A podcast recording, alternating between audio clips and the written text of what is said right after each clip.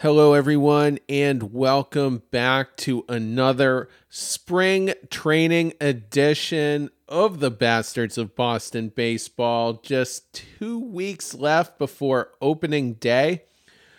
Getting closer, we're going to be talking about the starting rotation, what that looks like for the first couple of weeks, as that has kind of come a lot clearer in the last 48, 72 hours. We're also going to start the show by kind of exploring who the leadoff guy should be. I think we know who it will be, but uh, there are certainly uh, options there. So we'll be getting uh, into that as well, and perhaps a little bit of uh, WBC uh, at the very end. So with me tonight, Jason Kelly. Jason, how are you? I'm doing pretty well. Um, I was yeah happy to hear you say two weeks until opening day because I need some meaningful games that you know that aren't just the World Baseball Classic. I need meaningful Red Sox games because spring training is starting to wear on me. It's just two weeks of just afternoon meaningless games, and uh, I'm ready for them to count. So I'm excited. It, it, should come up sooner, you know, pretty fast, but uh, I need it. I typically because I'm I'm usually home at that part of the day around 1 p.m. and I'll I'll watch the starter go, and that's typically all I'm interested in. What's Houck looking like? What's Sale looking like? And so on and so forth. But that's all I'm really glued to. And with the WBC, I mean, it's a wonky lineup every day. You don't have Devers in there. You don't have Verdugo. Uh, I know there's a couple others that are probably not with us. Yoshida, so it's kind of a bummer that this is the first year we have him, and the, it's just been such a limited look so far. But um, but yeah, so and as far as the season starts, I'm just anxious. Like my expectations aren't high, but I'm at the point where I just want to get it started, get it rolling and just deal with it.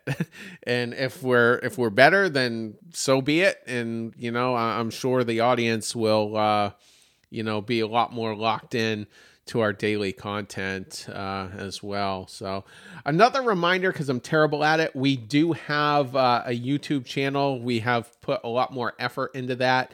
Uh, my co host Nick and I are basically doing that uh, exclusively. So uh, give uh, that a look, and it's not always the the same content either. We do try to mix it up. So um, just another uh, you know, lane of content uh, if you guys are looking for it. And it's all in video form too, which is not something we do on these platforms. So, all right. So let's lead off with the leadoff question. Who do you like? Because there's a lot of debate. It's not black and white, it's not really clear. And I, I don't think it's necessarily the the person who gets that spot is gonna essentially be the long term person in that role, but they could be. But anyway, who who do you like leading off? Yeah, I I I'm still good with the idea of it being Triston Casas. Um, and I know that Cora is high on that. Um, you know, I remember when Yoshida was signed, a lot of people said that he was sort of the de facto choice, but he's proven to be a little bit more of a power kind of guy. And I'm, I'm not sure he's going to hit 25 to 30 home runs but he's not this, you know, 10 home run, just take walks, get on base kind of guy. I think he's a little bit more dynamic than that. So, you know, Cora is high on Casas being there, and it's a weird spot for for a rookie, but he's the right kind of guy to put there because he is an on base guy, and he is someone that likes to grind out at bats. He likes to make the pitcher work.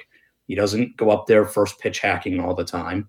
Um, and I think it also takes a little bit of pressure off of him because the way that that lineup is going to have to be structured with the amount of left-handed bats that they have, you don't want Casas like having to hit fifth or even sixth because it, it just there's always going to be a spotlight on him. In a way, it's better to put him in a spot that suits his strengths. Put him in the leadoff spot. Let him work at bats. Let him get on base that way.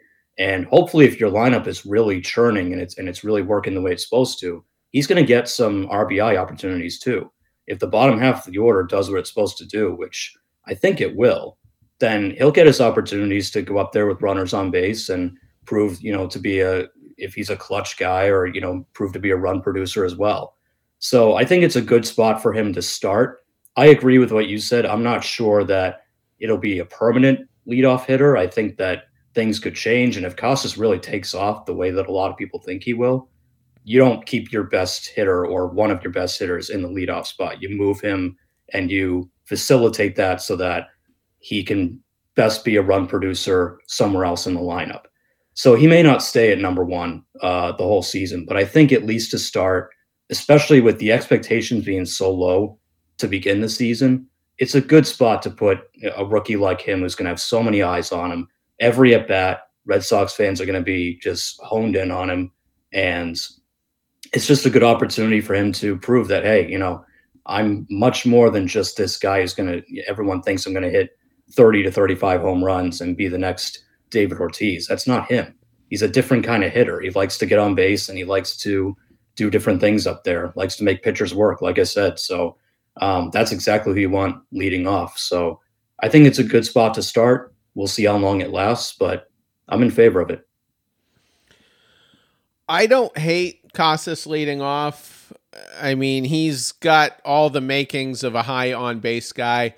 Uh, even last year, he, he only hit 197, but his on base was 358, 161 points higher than his average.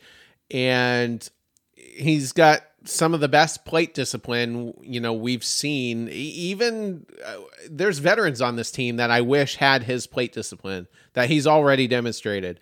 So I like that he probably will get on base quite a bit.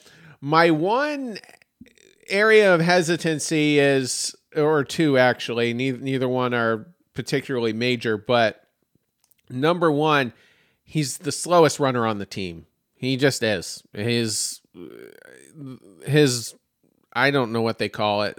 That scale that Andrew loves to talk about where it's 20 to 80, you know, where they rank, uh, where prospects rank. He was closer to 20 if I'm not mistaken. Very very slow runner, which is interesting cuz Bobby Dalbec's so fast and so Perhaps it, you know, Casas has a little bit more of a rugged frame, but you're not going to see him legging out uh, a lot of doubles. I'm sure he'll hit some, but um, but th- there'll be times where a lot of other base runners on the team probably could have legged it out in certain situations, and and he's going to be held to a uh, single. But if he gets on base, that that's the important thing.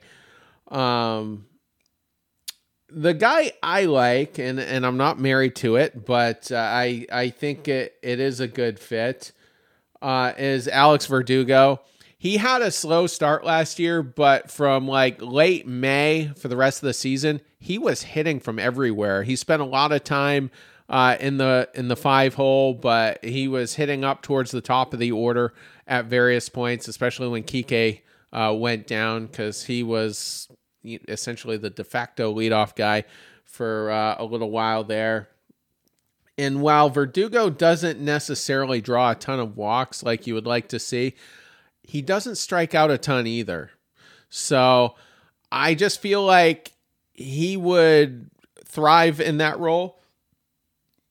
And I think he's coming into 2023 with a chip on his shoulder. You know, he got a little bit of criticism there from uh, Alex Cora late last season. I think that was more with his uh, defensive uh, aspects, but um, he's expressed that he wouldn't mind signing an extension. There doesn't seem to be a ton of interest, at least at the moment, from the Red Sox front office. Um, I'm not saying there should be, but um, you know he he's been pretty solid. Um, you know, the playing in the in the corner outfield. So I, I just feel like I think Verdugo would embrace it and uh, I think be more than adequate in that spot. Um, another thing too, question: Are you married to Devers in the two hole, or do you think he has to essentially be in the three hole due to righty lefty? Uh, yeah, I'm I'm not married to that at all. I, I think that he could be you you can move him around. I'm also not married to you have to go righty lefty righty lefty. Like I think that the Red Sox do have some left-handers that can hit both righties and lefties. Like Devers can hit both, so I'm I'm not worried about wherever he's going to go. I think Casas is trying to prove that he can hit both. Another you know good reason for him to be a leadoff guy, but um, yeah, I, I think Devers you can move around, and you know your points on Verdugo were were were good. I mean he's his strikeouts went down last year, so that that was good to see. And yeah, he doesn't draw a ton of walks, but he can hit the ball anywhere to the in, in any part of the field, which really helps him. And he's a big doubles guy. He had 39 doubles last year, so you know that's going to help him too. I think either of those options would be good. Um, and it was funny you mentioned Casas' speed. The only guy who might be slower actually is Yoshida. Is Watching he? Must, he's slow. Watching wow. him, um, not only in the spring, but the few clips I've seen of him in the WBC, yeah, he's he's for a smaller guy, he's kind of a plodding runner. Um, and maybe it's just because that's the way he likes to run. He just kind of coasts. Not not all guys, you know, really hustle. But yeah, he might be slower than Casas even. So Wow. um, yeah, maybe another reason why Cora didn't love him as as a leadoff guy. Just wants him to go up there and clear the bases if he can.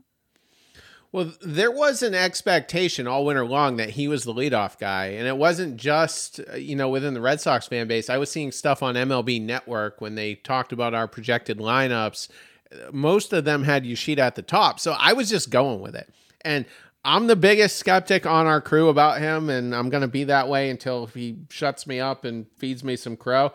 But I, Alex Cora said in recent days that, and this is when it kind of got all walked back, that Yoshida himself said he's not a leadoff guy. He's never done it before, and he's more comfortable elsewhere in the lineup. So it just seemed like that was the the catalyst. And I don't remember if they said uh, during his press conference that the expectation was that he would lead off, but but he, that's not going to happen at this point. It's off the table. I think that's why we went Casas and, and Verdugo. And the other interesting thing here is I think Devers and Yoshida are going to be the two middle lefties. So Devers is going to hit second or third, like we said. That puts Yoshida four or five. I mean, I think that's what it's going. So so Verdugo is going to kind of bring up the rear as far as the lefties go, or or eventually Casas. I, I don't know. but I, Devers is definitely going to be the second one to bat of all the lefties, and I, I think Yoshida shortly behind him. I I am kind of married to the lefty righty thing. Um, I just think really good bullpens are going to shut us down late if you know if we got two lefties back to back, and we don't really have. I mean, if you want a pinch hit to break that up, I mean, if you do go you know, for instance, Casas and Devers one two. Um, who's the righty bat off the bench? Well, you wouldn't even pinch hit one of them anyway, I guess. But If you did, it would be Refsnyder's your first right hander off the bench. yeah, it's just not good. And he's, you know, not the worst bench guy. I was actually kind of happy they brought him back, but he's not someone that anyone's going to fear. you know, whether it's a you know, uh, off speed finesse guy that's going to be facing him or, you know, Gerrit Cole. But, um, so it's just, yeah. And Turner going down w- crushes us. I mean, we got no righties. You got Arroyo, who I like, but I mean, let's face it, not another guy we're going to be afraid of. Um, story is out. Once he comes back, it, it clears it up some, but, um, it's just really interesting to see how this is all going to come together here. Um, yeah.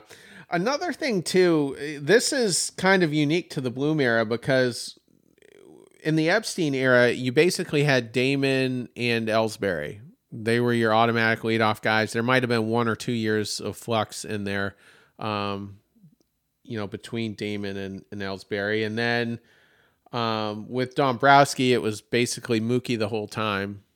So he had his leadoff guy. And I mean, we're in the fourth year of, of Bloom with a role that's always been solid and concrete that has still not been defined. So it's just, I don't know. It's just one of my many frustrations, I guess. Um, where does Kike fit? Well, I yeah, that's one thing I was thinking is if Casas starts to take off, you know, and and no longer seems prudent to have him leading off, I could see Kike sliding back into that spot. Um, he's done it before, and I know that you know I don't think he's the biggest fan of it, and I think his numbers may have dipped when he was in the leadoff spot, but that is an option. Again, he, he's a guy that does give you professional at bats every time. You know, like the one guy, a couple of guys who absolutely can't go there is like you can't put Adam Duvall in leadoff no. spot. That's just a three pitch automatic out every single time. So you certainly don't want that. Um, I don't think you can put either of your catchers in the leadoff spot. That's just kind of a weird thing to do, and I don't think either Alfaro or McGuire are suited for that. Um, you know, maybe Trevor Story when he comes back. Maybe that's a guy who just to kind of get him back in the groove of things, you put him in the leadoff spot. But his plate discipline has never been good either. So Kike is an interesting one because I think you'll see him hitting like seventh or eighth in this lineup. But again, if Casas proves that he deserves to you know be in the middle of the order a little bit more, I could see them kind of messing around with like Kike leading off, maybe Casas hits second, and then Devers third or Turner third, Devers four, if you want to do something like that. But I think they want Devers earlier. So there's a lot of different um, you know, machinations with the lineup that they could do. But at the end of the day, it is they're going to have to, you know, go back to back on some lefties because they, they just have too many. It's a huge problem. I kind of like Kike better. I, am kind of married to Devers in the three hole. I mean, if it doesn't happen, it's going to be interesting to see how it plays out. Maybe I will be wrong. Um, but uh, ideally for me, I, I, would put Kike second for now, uh, then Devers, then Turner, then probably Yoshida, and then I guess Duvall sixth. I, I don't I don't like him. I like him more in the bottom third, but uh, but that just speaks to what you were just saying. We have too many lefties. And here's another thing: Raimel Tapia. Everybody wants him to stay, but he's a lefty. He's a lefty. Reese McGuire is a lefty. I and I think at this point he's won me over. I know he's not going to hit even 10 or 12 home runs, but he's a good hitter. He's just a good hitter. And uh, I think I think Connor Wong could potentially hit 20 home runs. He's hit more than that uh, in various seasons in the minors. So a bona fide power guy, and he's not a very big guy either. He's like five ten, and I was expecting him to be shorter than that till I looked him up. For some reason, he just looks small up there, but um, we just got so many lefties. Mondesi most of the time is going to hit lefty, you know, against righties exclusively. Will always hit, um, will always hit lefty. So it's just when does it end? Well, and, and keep in mind another guy that um, a lot of Red Sox fans are clamoring for to get another chance is Jarren Duran, another left-handed hitter. So, I mean, it, it kind of it might also pave the way for maybe Dalbec does earn a spot because he's just a righty bat. I mean, he's had a horrible spring, but you know, it, at the very least, it, it shakes it up, and he can play first and third, and so you know maybe that that is a path for him. But I don't know. It's it, there are a lot of lefties. I like Tapia too. I, I get that he's making a case and he's had a great spring, but you know, I don't know. It's it just it, again a lot of lefties. And look, Tampa has done things like this in the past where they've said, you know what, we don't care about the righty lefty matchup. You know, famously, Kevin Cash put out you know a whole lineup of lefties at one point. So, you know, sometimes it works. And if you have the right kind of hitters that you know they're not matchup problems, then that's fine. Um, I'm not convinced that everyone in this lineup is you know exactly the same against a right-hander that they are a left-hander. I think that there are some guys who have some weaknesses. So um, it, it's it's a little tricky to figure out right now, and especially without you know presumably Turner. I, I know that he says he's going to be ready for opening day, but we'll see after what happened there. Trevor Story, you hope he's back by the timeline they say, but it's the Red Sox, so you can't trust anything they say when it comes to injuries. So without those guys, it's like it's you really become lefty heavy, and you know that that could be a little bit of a concern, um, at least to start the year. Not to spoil the party, but uh, not that this is a huge thing for this year, but Enmanuel Valdez, also a lefty. Also a lefty. yeah, would would be one of the first ones up, I think, you know, if if an injury happens. So, um we've got you could have a 1 through 9 all lefties, I think, uh if you needed to. Uh the Rays did that, I think, on Brayan Bello's debut. They knew he struggled with lefties and Cash put out all nine lefties, yep. which was uh hilarious. Yeah. The the other thing too about Kike is it's just kind of goofy to have him in the bottom third. I mean, he's a ten million dollar, you know, I, I was going to say center fielder, but he's going to be a shortstop this year. He was signed as a very important piece for this year, and you know, not many bottom third of the order guys are making, uh, you know, ten million or more, unless they've just been a massive failure, you know, like a Jason Heyward type uh, failure. But it's just wow it's just like where where are these pieces all gonna fit uh all right so uh, let's uh, let's move over to starting pitching here. Uh, Corey Kluber officially announced today as the uh, opening day starter. It was essentially obvious last week when they announced that Chris Sale would not be uh, the opening day starter. Do you think there might be a little bit of remorse in that because apparently Kluber knew as early as January that he was going to be the opening day starter, and Sale has looked far and away better than I expected him to look. I mean, commanding very well. I mean, Kluber has had one bad start so far where he just couldn't locate anything and has looked great otherwise. Tanner Houck up and down. Uh, he pitches uh, for the listening audience. That will be today on Friday. Um, but Sale just no blips. He had one minor league start last year, a rehab start, and he was destroying televisions. so I just do you think in hindsight maybe maybe they probably should have put Sale? Um, potentially, but I also th- I would like to think that they told Chris if they told Corey Kluber that long ago, then I'm I would like to think they told Sale that long ago as well.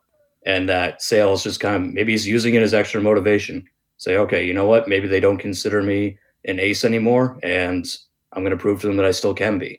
And look, who can blame him? I mean, the guy, you know, he's barely been on the mound the last two years, so I don't blame him at all for saying, you know, you're not really the ace of this team anymore. Not that that's like this huge insult, but it's just the way it is. You know, we and and the opening day starter thing has always been, in my opinion, a little bit overrated because as the season goes on, no one's really going to remember who started opening day. Um, sometimes it is the team's ace just de facto gets that you know gets that start.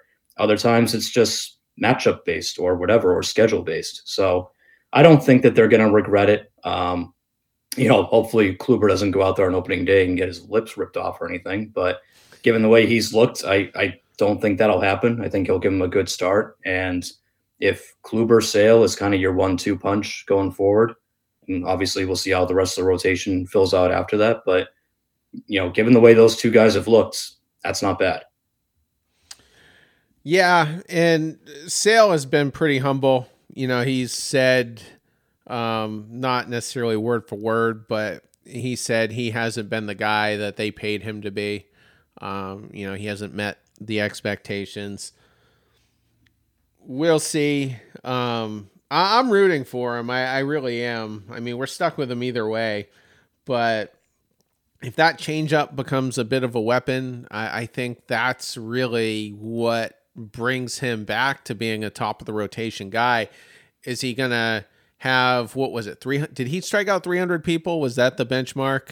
In uh, yeah, okay, yeah. So that those days are are gone, but um, you know he could be a two hundred strikeout guy again, and um, y- you know, be tough. That that release point is key. You know, he has the same arm slot for every pitch, and uh, you know from there it's just locating it and um people have pointed out that he was a two pitch guy basically the last three four years. So ho- hopefully the the new changeup you know, gets featured a lot and and he's just a, a very dependable guy. Five times uh, through the order every fifth day. I mean. Uh, so let's talk about the rest of the rotation. So for the first couple of weeks, this is how uh, it's looking to shape up, and um, I, you know, I kind of MassLive's. Chris Cotillo is always on top of everything, and uh, did a very good job today uh, putting all of this uh, into focus and uh, with a lot of clarity. So Tanner Houck is expected to go uh, in the third game against Baltimore, with Sale obviously being uh, the second game. Um, so Houck gets your third spot, and I don't think that was clear until today. I mean, you you've got it could have been Nick Pivetta, but uh, Kutter Crawford, I guess, is looking to be the fourth guy, uh, as you know the three others, Whitlock, Bello, and Paxton, are on the uh, injured list, and then finally Nick Pivetta will um, will be the fifth starter. And this again is uh, is just for a couple of weeks. So it's kind of interesting though that Houck is for the moment the de facto number three for a guy who didn't have a defined role coming into camp. They told him they said get stretched out because we might need you to be but they didn't make any promises to him on what his role would be. Yeah and it's interesting too because he's had a little bit of a tumultuous relationship with the team i think over the last year i mean there's a whole thing in you know with toronto last season and um, i think that you know pissed off the red sox a little bit and then he was a very inconsistent performer until they put him in the bullpen then he really shined but i think he wasn't thrilled with that. I think he made it clear he wanted to be a starter because he wants to be paid like a starter when that day comes. And it was interesting to hear that too because I don't think he's looked that good this spring. I mean, he's he's had a couple of flashes, but you know, I think it was his last start where struck out three, but then walked four and just couldn't get out of his own way, and his control was all over the place and just looked like he was completely lost up there. So for them to just say, "Yeah, you're the number three guy," um, pretty pretty interesting. Even over a guy like Nick Nick Pivetta, who I know has really taken a step back the last year or so, but that's a guy who has given you 30 plus starts ever since he's gotten here, and he's a dependable veteran. And the team's putting seemingly more faith in Tanner Houck than they are Nick Pivetta right now. Um, so I thought that was interesting, but I think Houck's role will change depending on the health of those three guys you mentioned Paxton, Bello, Whitlock. You know, if, if Whitlock only has to miss one or two turns through the rotation to start the year, if he's just a 10 day IL guy and he's right back there, then I could see them, you know, looking at the first time through going, Crawford looks good and Pivetta looks okay, they say to Houck, back in the pen you go, because that's where you're best suited. So it may not it may not last. And you know, hopefully he takes this and runs with it. And the rest of the spring, especially in his start today against Atlanta, that he looks really good. And he proves them that, yep, I, I'm ready. I'm ready to take that, that number three starter role. But so far this spring, we haven't seen it. So hopefully it, it's a source of motivation for him because that's a guy who, you know, like you said, his role's been so undefined. And now he has a chance to really solidify it if he wants it. So hopefully he takes it. He's had three starts so far. His second one was very good. He had a lot of control through mostly strikes in that one. Uh, starts number one and number three, not a ton of control, lots of walks, like you said. I think uh, four walks in in both of those starts. Um, so he's he has to figure it out, and I do feel like he eventually he is more of a starter, and last year it, it, happened in the bullpen, but you know he he was struggling with his command a little bit, and then suddenly he locked in and was filthy and remained that way until he went on the injured list for the rest of the year with his back problem, which subsequently uh, required surgery. And I didn't. I his last time out. I mean, he wasn't. He looked fine. So I was very surprised to see he was having uh, back issues. But I, I think compared to a guy like Pivetta, see when Nick Pivetta's out there, he's not just facing he's not just battling his opponents, he's battling himself in his own head. And I don't think I don't think Houck has that problem. I, I think it's just a a matter of him figuring it out, and once he does, I think he's fine. Um, and and with Houck, it's you know it's commanding that third pitch uh, consistently, and, and that's going to be the key for him. I've said time and time again, I just I don't like Whitlock uh, as a starter. He just looks like he's very stressed when he's out there. He looks like he's on the verge of having a panic attack to me. I just don't like his body language. I don't like his demeanor. If he proves me wrong, great, uh, because he could certainly be a high end starter. But based on what I've seen so far, uh, for some reason, I'm just a little bit more comfortable with Houck, you know, in the rotation. Yeah, I mean, I've referred to Whitlock as found money ever since they got him because you got him in the Rule Five from the Yankees, and you know, looking, it's looked like an absolute steal so far. Now, the hip injury was, you know, definitely, uh, you know, a, back, a step back for him. But I don't know. I, I'm I'm kind of on the fence as to whether or not I want him to be a starter or I just want him to go back and, and be the closer because he was so good in that role before the injury. Um, he proved he could do it. And, you know, the the ramping up to be a starter, I mean, part of the reason the Yankees gave up on him is because he had health problems. And, you know, it's obviously a hip injury is that's kind of a freak thing. It's not supposed to happen, but it's also a little concerning that a guy who's 26 years old is having hip problems. So um, we'll see. I, I, hope it works like you. I, I, hope he proves everyone wrong and ends up being, you know, ultimately upside wise, him or Bello should be the number three guy you know, if, if they really reach their ceiling. So that's what you hope for is that those guys take a step forward and Whitlock especially stays healthy and takes that step forward. But I am a little bit skeptical because he hasn't been able to do it so far. So um, hopefully it's just a quick IL stint and he starts, you know, making starts in in mid-April and proving everybody wrong. But I will admit I am a little bit skeptical on Whitlock as a starter. Yeah, he looked good uh, the other day in his first uh, appearance in game action.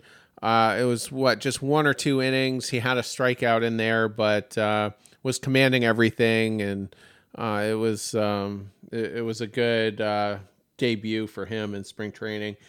So just real quick to go over the timelines here. Whitlock is expected to be back uh, of all the injured guys the earliest. Uh, only at the most one or two um, turns through is what he will miss.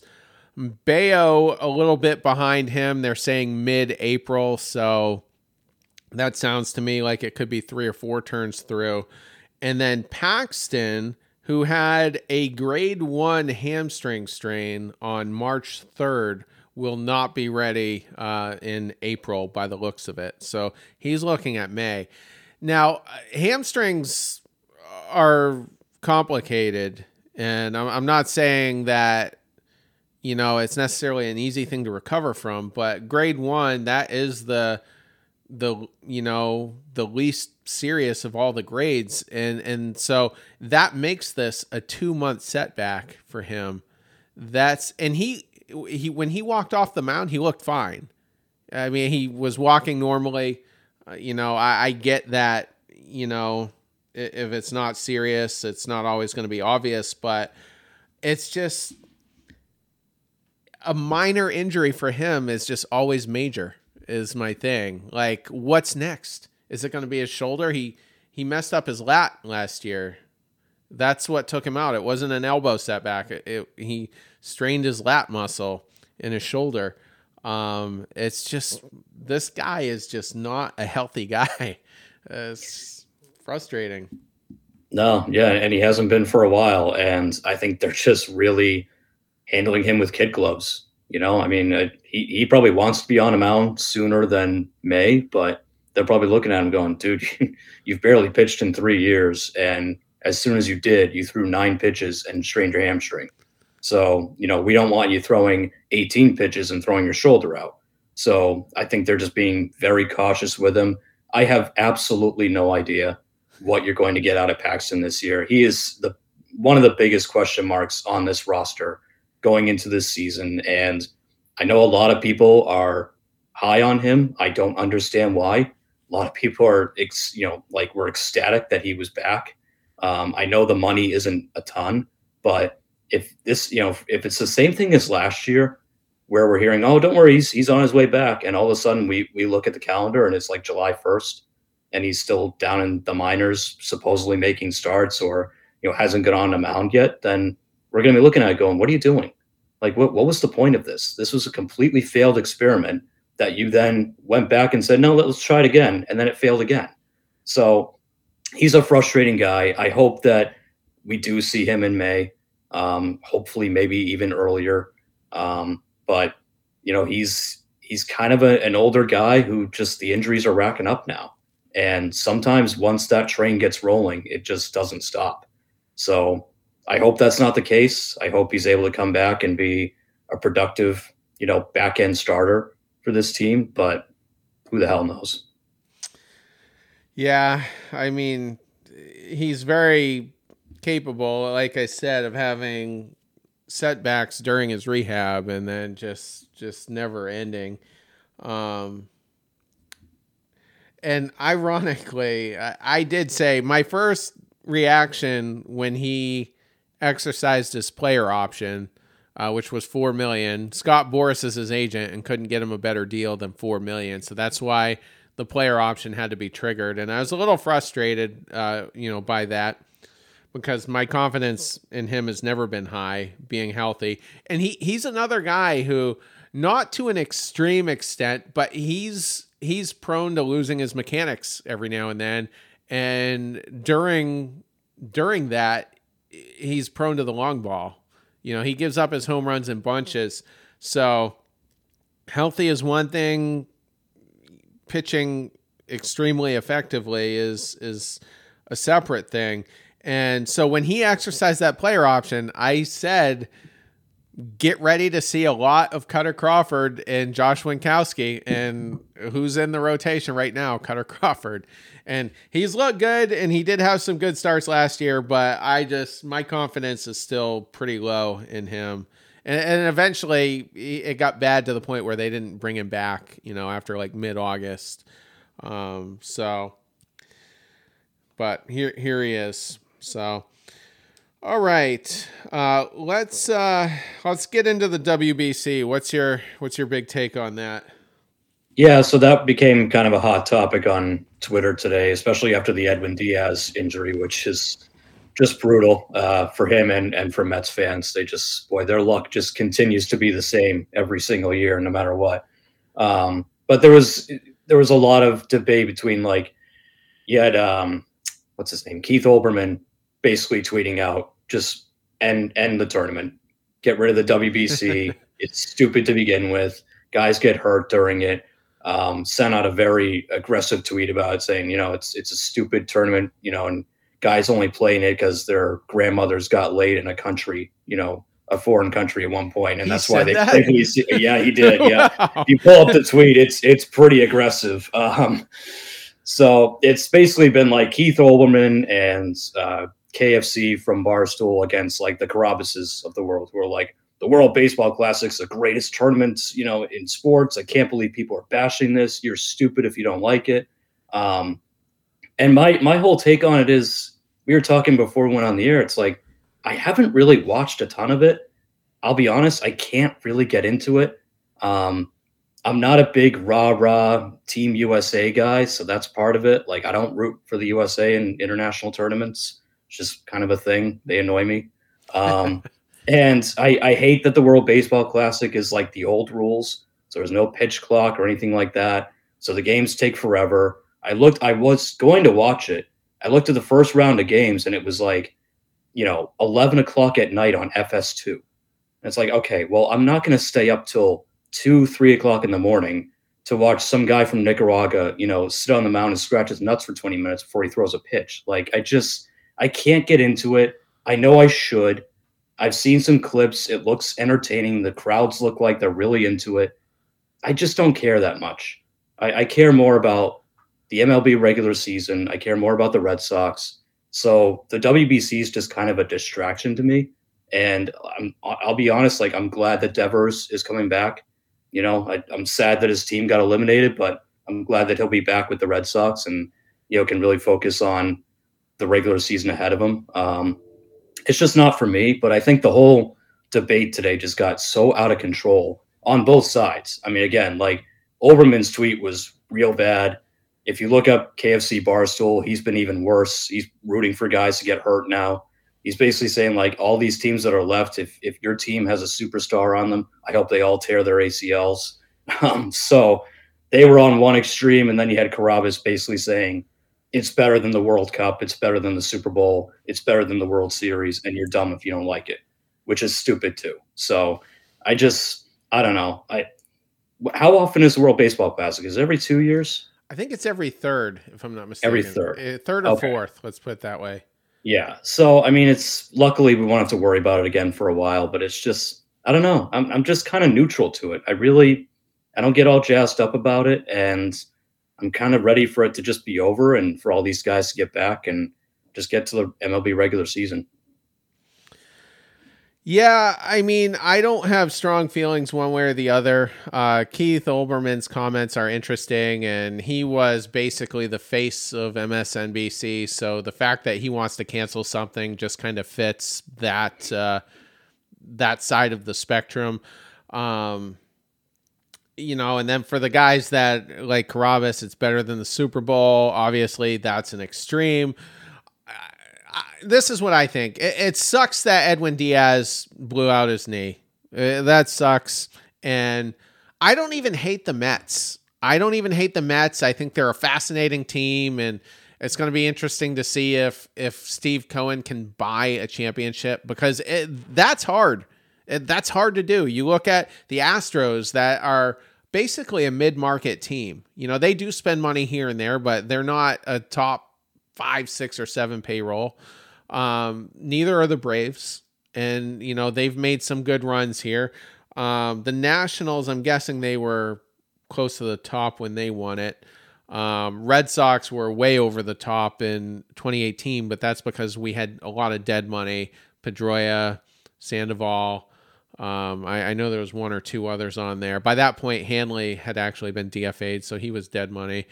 Um, and so it's not even the biggest markets that are, are winning these uh, you know titles necessarily. So um, I, I like what Steve Cohen is doing though because it's it's interesting. It makes you pay attention, and they're fascinating. And they just gave uh, Edwin Diaz, their closer, a five-year, hundred and five million dollar deal. So he's gonna miss um, at least the the full 2023 season. I wouldn't be shocked if he's not ready to go right away in um, 2024. But it sucks. But that's a fluke. I, I, think players can be a little bit smarter when they're celebrating. Um, and it's not worth canceling an entire concept. I, would not do that.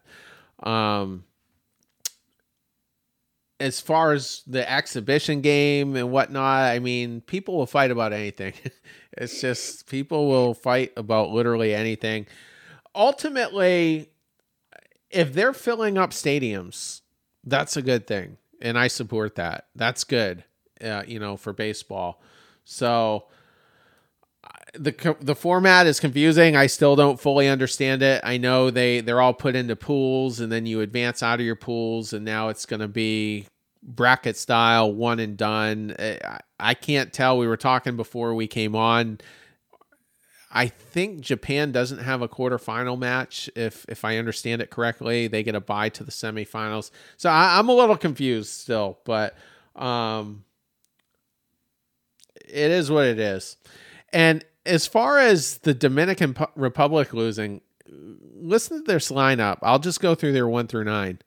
Starting at number one, Julio Rodriguez, Juan Soto, Manny Machado, Teoscar Hernandez, Rafi Devers, who is hitting in the five spot, by the way, uh, Wander Franco, Jeremy Pena, Jeimer Candelario, and then Gary Sanchez rounded it out. But you've got five or six Hall of Famers in there, most likely.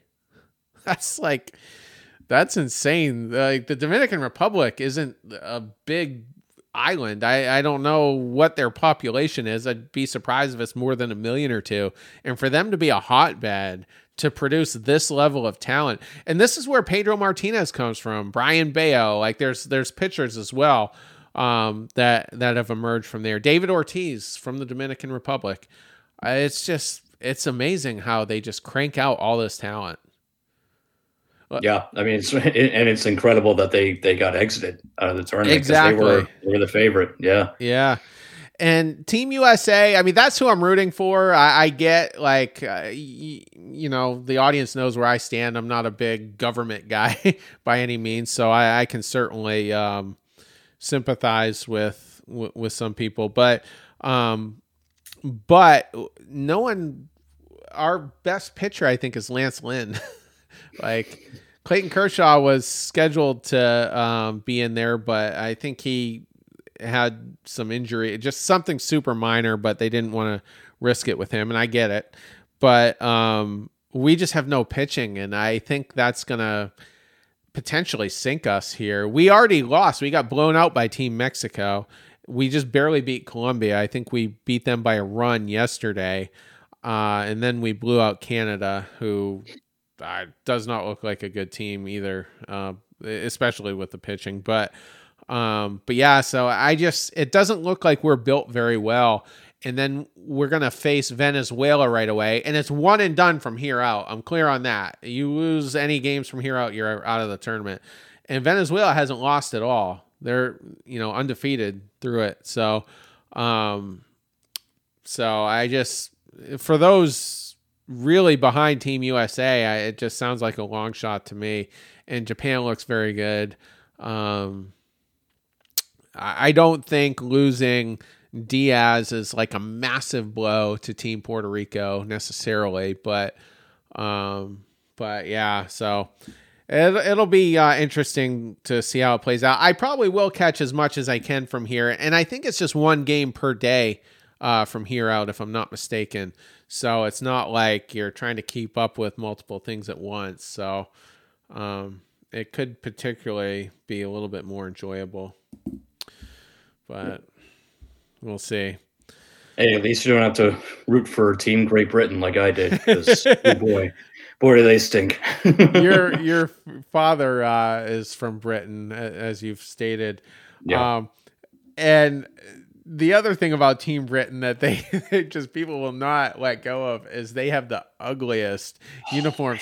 They're just so plain in it. Like all the memes say, it looks like they typed out something on a computer with Arial Black, the most generic font you could possibly pick, and then they slap that onto the jerseys. That's exactly what it looks like. And they don't even line up when they're buttoned up. There's like awkward spaces, like in the middle of the word great and then in the middle of the word Britain. It's just an ugly uniform.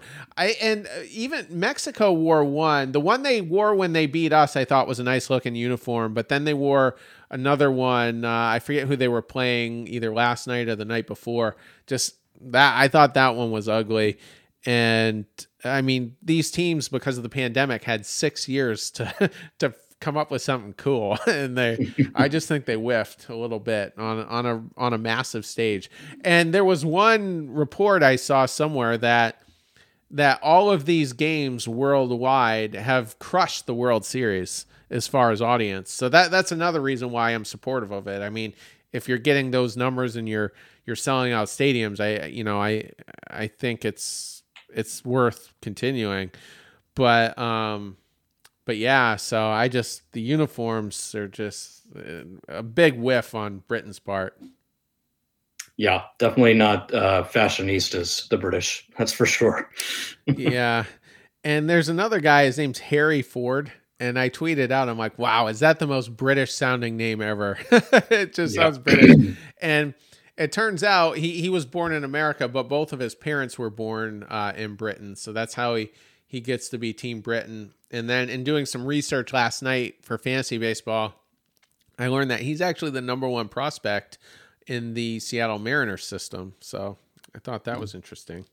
And he's a he's a catcher apparently. So yeah. All right. So I guess we will wrap on that. We'll uh, probably be back on Sunday, uh, per the usual. And uh, as the season gets ramped up here, uh, and opening day um, commences, we'll be back to our normal four shows per week.